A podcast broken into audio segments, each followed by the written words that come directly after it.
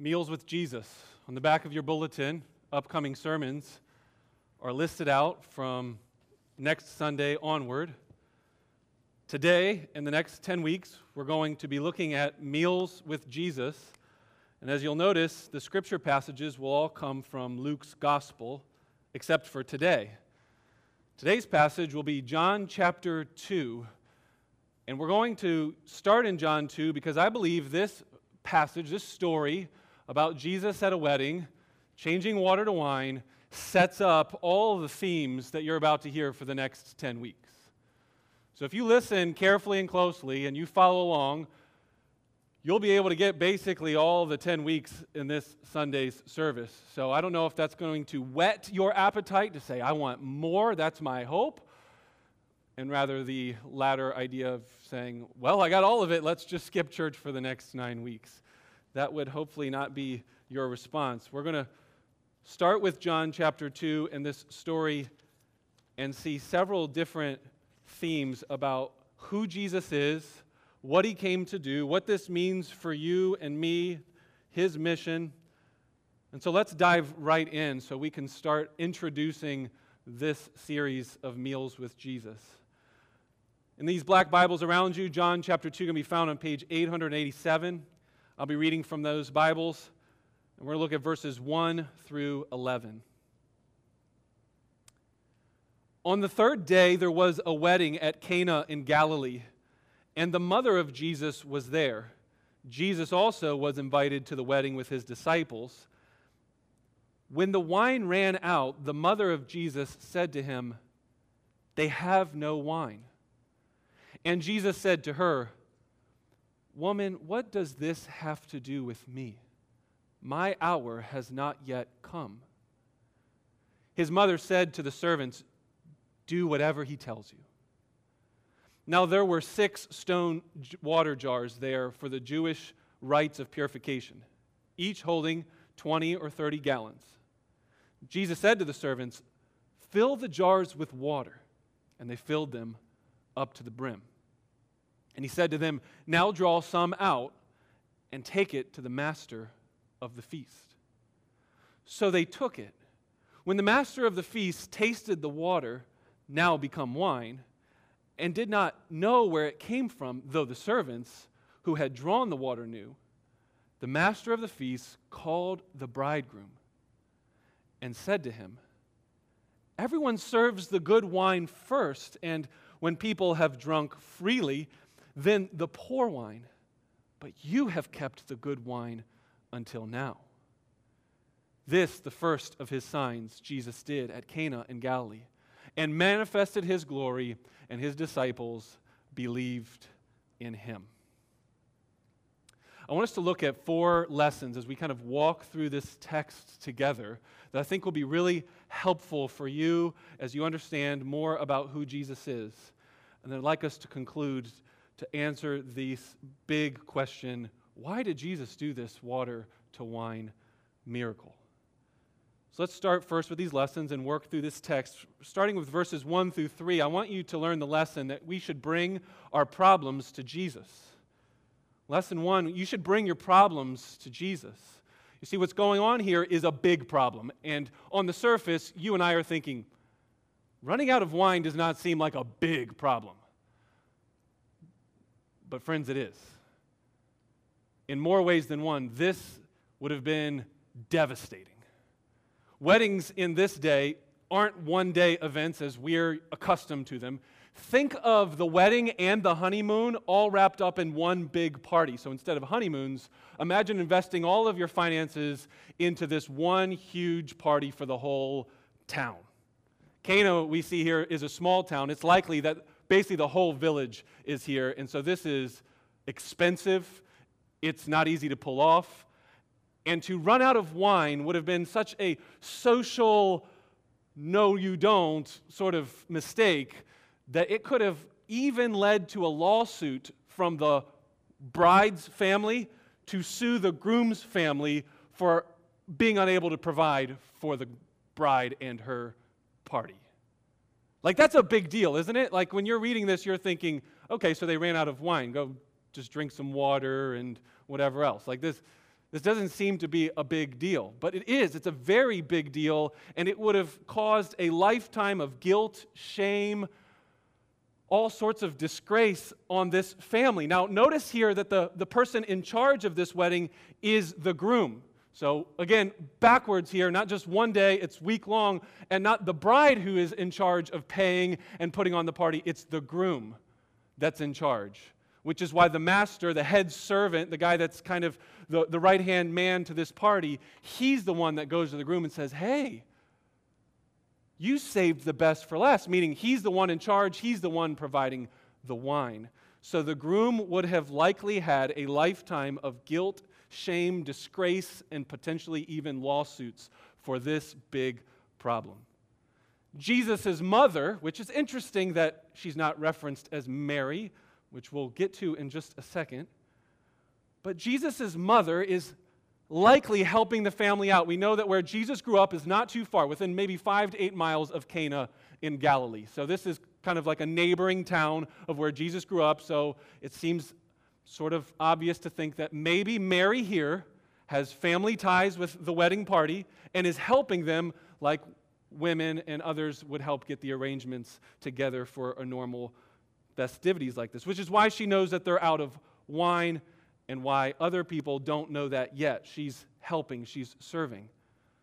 She knows about this shortage, and we know that she tells the servants what to do after this exchange with Jesus. So that's why you put these pieces together. M- Mary's not just an attender, she seems to be in charge in some way, she seems to be involved with the plans. So, what does she do when she realizes that this awful thing is about to happen? The groom is about to be embarrassed. The wine has run out. Not just we're running low, we're out. She brings the matter to Jesus. She wants his help. We don't necessarily know what she's thinking that she has in mind for help.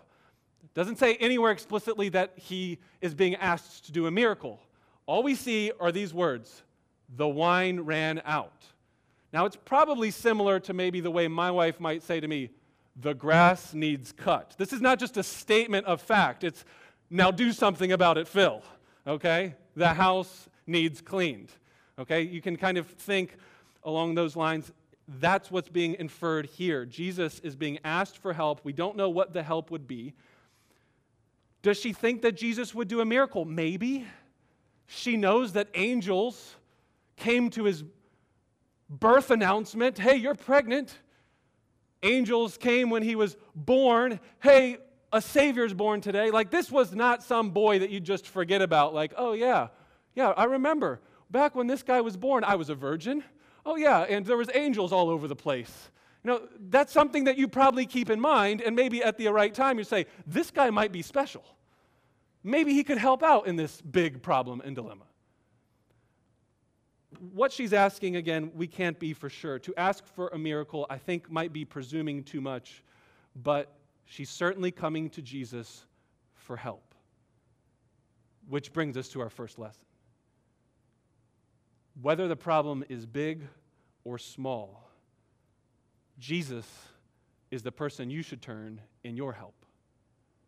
For help turn to Jesus. I wonder how many of you have ever felt throughout your life that the wine at your party is out. Could this be a metaphor symbolically of how sometimes you make plans and they go really poorly and you're in a heap of trouble? Friend, have you asked Jesus for help? Do you believe that he can help you? If you're here this morning and you're not sure what it really means to be a Christian, let me help you understand that the first step of being a Christian is to admit that you need help and that your wine has, in fact, run out. Your life, it's empty without Jesus. So run to Him for help.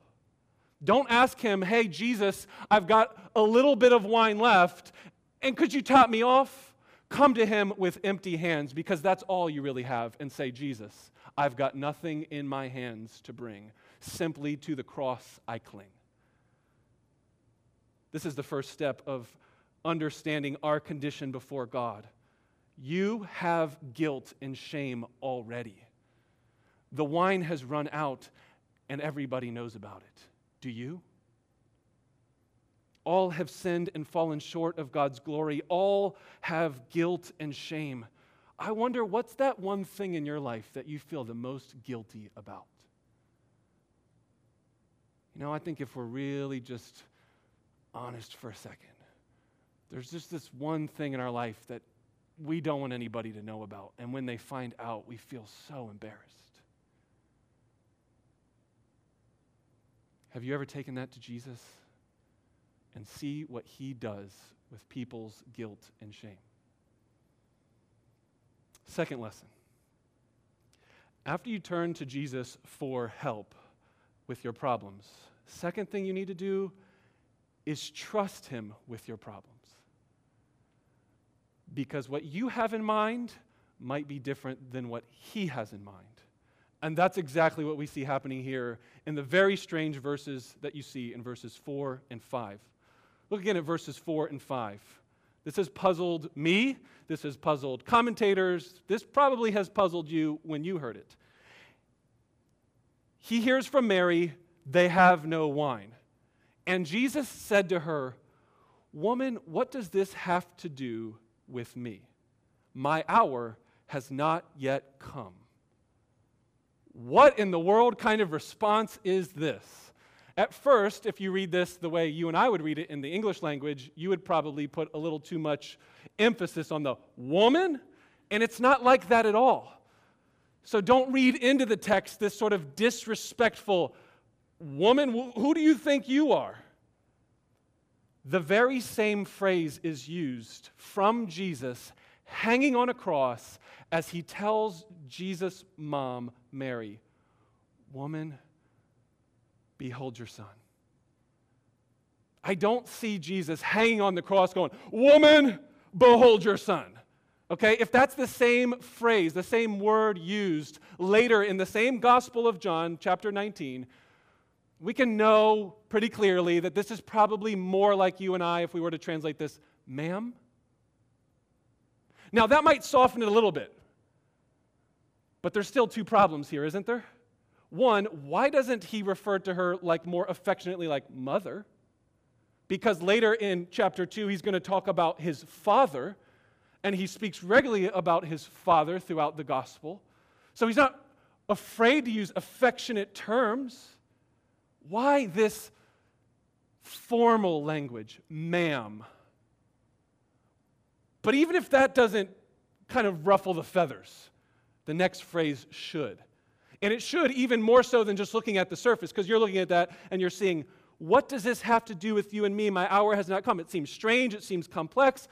But then when you start studying this passage, you realize that this, this phrase, what does this have to do with you and me, appears elsewhere in the Gospels. And guess where it appears? In the mouth of a demon possessed man telling Jesus, What do you have to do with me? Okay, so if these are the same phrases used by demon possessed people talking to Jesus, I think you should start to see there's some sort of sternness or sharpness here even though it might not be a woman kind of sharpness and it could be respectful, ma'am, there is definitely a change of direction here. What does this have to do with me? If I were to put it in most just very simple, common, everyday language, translate it for you and for me today, this, this is hours and hours of reading every single commentary I could possibly find, from greatest scholar to whoever. I mean, I've just pored over what is this trying to say? Here's my best shot of trying to explain it. I think Jesus is saying, Excuse me, ma'am. I'm not sure what you had in mind, but I have a specific mission, and it's different than what you had in mind. The reason for that is because of the clue of my hour has not come. And that's the one I think we can feel a little more certain about. What does this phrase, my hour has not come, mean? Again, at first glance, it seems like she asks for wine. My hour has not come. Jesus, you're a weird dude. Every time this phrase is used in the Gospel of John, he's talking about doing the Father's business and being willing to go to the cross and die. That's why we read Luke chapter 2 earlier in the service. Do you remember the way Jesus, the 12 year old boy, says, Don't you realize I should be in my Father's house? I think there's a very similar message happening here. Ma'am, don't you realize I am not here to go fetch errands and kind of do everything according to your agenda? I have to be about my Father's mission. Now, here's part of what we need to understand here. Some people take it that way and then say, So he's telling her, I'm not going to do this miracle. And then she says to the servants, Well, just do whatever he tells you. And then he does the miracle. So, this is where it starts getting all the more difficult and complex. My hour has not come. I'm not ready to do a miracle. Okay, but I'll do the miracle. That just seems weird too. I think what he's saying is, ma'am, the way I will go about fixing this solution is different than what you had in mind. I only do what the Father tells me. And therefore, my hour, my time of death, the crucifixion, it's not happening right now. Therefore, this solution can't be big. This solution can't be well known. This needs to be discreet. So I will do this a different way than you probably thought. Which is why, when you read the rest of the story, Jesus gets basically no credit except from the disciples. Notice that the groom is the one who is seemed to have saved the best wine for last. The whole miracle is done almost like without any fanfare without any sort of attention whatsoever to Jesus changing water to wine. The guy that's the head servant doesn't even realize that this happened. The servants know where it came from. But you don't even get commentary of the miracle happening itself. You're just saying, oh, well, they brought some wine. Oh, and it, it, it changed water for, to wine. So everything seems more discreet. It seems like Jesus knows and has kind of an idea in mind of what his mission here on earth is. And it is different than what people have in mind, including Jesus' mother. So, Jesus is purposeful. He's not doing miracles to show off his power. He's not just at a wedding party doing cool party tricks. He's not trying to show off, hey, I'm the Son of God, fire, lightning, everything's great. Look at this, I'm awesome. No, no, he's calculating this. My hour has not yet come. What was the lesson? Trust Jesus with your problems because even when you come to Jesus with your problem, he might give a different solution, but guess what? It will be better. It will be better. When you bring your problems to Jesus, He may not resol- resolve them in the way or in the timing that you wanted, but notice the wonderful words of Mary in verse 5 Do whatever He tells you.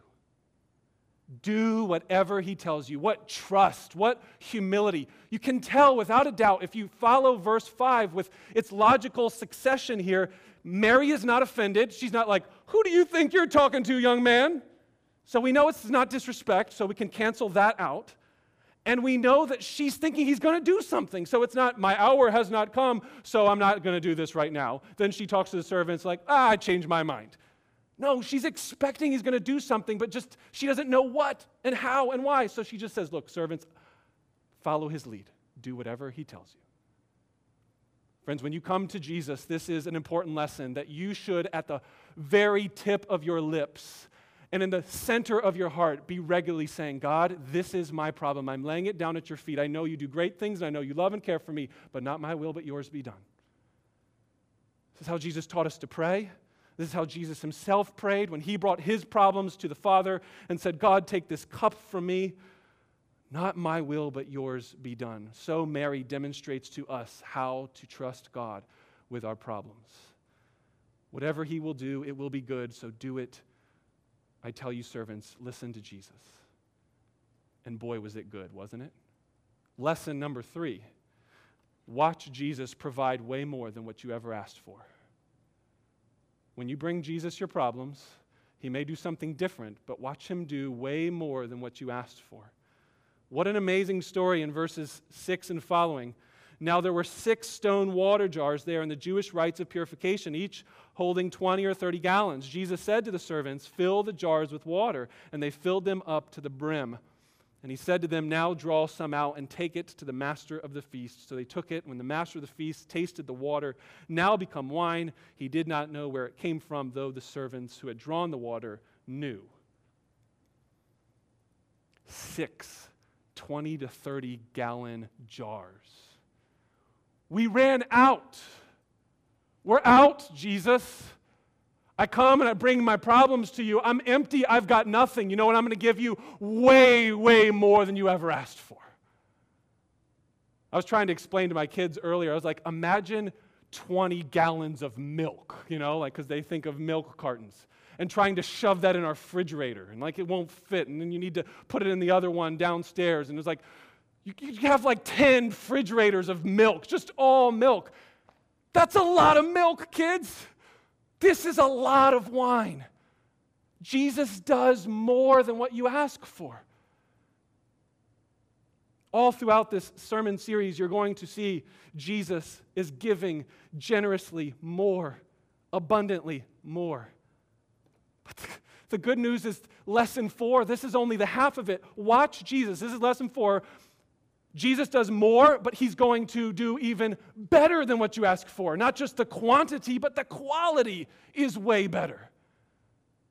Fix this little problem. Oh, I'm going to fix it way more and way better than you could have ever dreamed of. Look at verse 10. The master of the feast called the bridegroom and said to him, Everyone serves the good wine first, and when people have drunk freely, then the poor wine. But you have kept the good wine until now. Now, the main point of this verse, so that way we're not mistaken, is that this wine that Jesus did is extremely expensive stuff. So now imagine this 10 refrigerators full of gallons and gallons of wine. It is $100 by the bottle. I mean, this is worth a fortune. This poor family that could hardly have enough money to get the wine whatever miscalculation they made, they weren't wealthy enough to just have abundance of wine at their disposal to run this party. And now they have way more and way finer, way better than they could have ever asked for. This is fantastic, isn't it? Expensive, good wine. That's the point here. The point is the contrast between normally the good wine gets served first, but now there's the best wine and you have it last. That's fantastic, the head servant is saying. That's, that's ridiculous. That's weird. That's not normal. Now, what happens is that people read this, and I think some of this is because of our prohibition culture and all kinds of different things, and you think, wait, is Jesus encouraging drunkenness? Uh, what in the world is going on here? Why in the world is Jesus changing water to wine, and not just any wine, but after they have drunk freely, giving them really, really good wine? It's like he's asking, guys, just live it up, get drunk, and have a happy, happy time. That's so missing the point.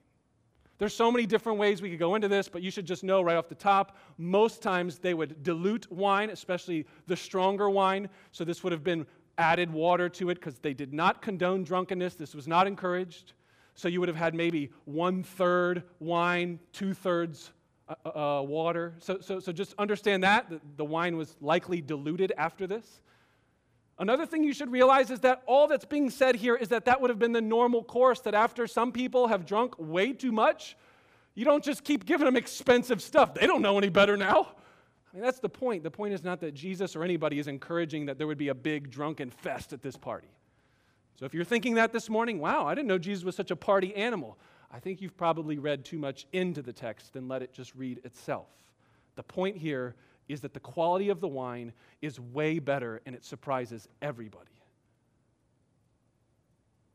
If you're still caught up about this wine thing and you're thinking, I, I just don't get this, why would Jesus do this? It's probably because you're really missing the whole point and to this point, we've not even gotten to the whole point of why this story exists. We've just learned four wonderful lessons about bringing our problems to Jesus, trusting our problems to Jesus, and Him doing way more and way better than what we ever ask. But, friends, the point of the story is in verse 11. This the first of his signs Jesus did at Cana in Galilee and manifested his glory, and his disciples believed in him. The reason this story exists, the reason why this miracle happened, was so Jesus could reveal his glory for his disciples to believe. Now, in case you think, now is that really the most important verse in this story? Let me just turn your attention to the very end of John's gospel, where John says, Now, as I'm concluding this whole book, I want you to know that I have chosen these miracles on purpose for a specific reason, and it's so that you would believe in Jesus and have life in his name. He only chooses seven miracles in this whole long, big book. So he is specific about the miracles he chooses. And furthermore, every commentator is very crystal clear about this. The word sign here is huge, it's very important. These are signs. They're pointing past themselves. If you're getting caught up in the details about the conversation between Jesus and Mary, or about the water turning to wine and Jesus condoning and encouraging drunkenness, you have missed the whole point. The whole point here is that this is a sign. It's like a road sign. When you get to the road sign and there's an arrow pointing, you don't stop and say, We've arrived. You keep going to where it's telling you to go. There's a path that it's leading you down. There is a path that this story is leading us down. If you miss that path today, then you will have missed the whole point of John chapter 2. So, what is that point, Phil? What is the arrow that's being pointed to? First, look at the third day. Is that just an insignificant detail? Or is there something more going on here? Is this a sign pointing forward to something greater, deeper? All through the Old Testament, Stephen Dempster has written a wonderful article on this if you want to do further kind of scholarly research and just really kind of like, where did you get this info from? The third day is one of the most important themes throughout the Old Testament. And, and I'll, I'll be honest with you, I didn't even know this until like a few months ago. The third day is huge from Genesis all through the Old Testament. Abraham sacrificed Isaac until the last minute Jesus removed him on the third day. That's a big story in the Old Testament. And that sacrifice that then became a picture of the ultimate sacrifice of Jesus, third day. God gave Israelites the Ten Commandments on Mount Sinai on the third day. The Israelites crossed the Jordan on the third day into the promised land. Esther went in to see the king and pleaded for the salvation of the Israelites on the third day after prayer and fasting. Jonah was spit out by a big fish on the third day. On and on you could go. The third day, all through the Old Testament, has a kind of symbolic metaphor of something big happens on the third day. So in this story, you see right from the start on the third day. But what's the significance of that in this context? It's that on the first day, John the Baptist declares, Behold, Jesus, the Lamb who takes away the sins of the world. Friends, that's the cross. And on the third day, the great feast, the inauguration of the kingdom of God gets established, the wedding, the banquet, the establishment of the new heavens and the new earth begins in the resurrection of Jesus. And in case you're thinking, no, no, Jesus is not thinking, John's not thinking resurrection, then why in the world is the very next story after the water to wine story Jesus going into the temple and say, my body is the new temple. I'm going to destroy this temple, and then three days later, I'm going to raise it back up again. Resurrection, friends. So, right from the start, you and I should see that there's a sign being pointed that Jesus is going to do something very big on a third day. And that third day thing that he's going to do is going to be fulfilled in the resurrection of his death and the inauguration of his kingdom, and that the wonderful wedding feast of the Lamb is going to be inaugurated, started. That's the arrow pointing to something bigger and deeper. You could put it this way Jesus is getting married in this story. That's what it's pointing toward. No, I'm not talking about the Da Vinci Code weird stories about Jesus getting married with Mary Magdalene. I'm talking about Jesus getting married to the people of God. God, all through the Old Testament, talks about how God wants to have a relationship with his people. And he wants to have it not just like a father, not just like a king over his citizens, Not just like a shepherd over a sheep, but as a husband has a relationship with his wife, so God wants to have a relationship with his people. So the God man in flesh, the Word who became flesh, is now having a wedding. Why is the first miracle a wedding? Because God wants to get married to his people and have an intimate relationship with them. Do you see the sign? Something more, something deeper is happening here. God wants to know you, know you intimately in the same way a husband knows his wife. And if you understand that all the promises of when this happens, this great wedding feast, were you guys paying attention? Church service started. Isaiah chapter 25. There will be a day when the great wedding feast is brought about, there will be rich food and there will be well aged wine. There will be the finest of wines. All through the prophets, Isaiah 25, Amos chapter 9. Read Amos 9 later today and see that the prophets prophesied of a day when there would be a wedding between God and his people, with heaven and earth. And when that wedding happened, there would be a wonderful, fantastic party, and the wine would be flowing, and it would be the best of the best wine. This is not some cool party trick, friends.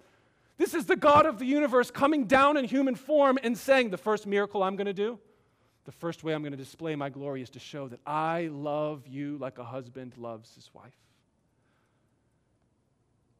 Furthermore, wine is a symbol of great joy. Jesus is the joy bringer. He is the groom at the party that has enough wine for everybody, so the joy will never run out. It's not just a lot of joy, it's the best quality of joy. And I just want to pause at this moment and just apply this to us and say, friends, this is one of the reasons why there are scores and scores of people not coming to church this morning.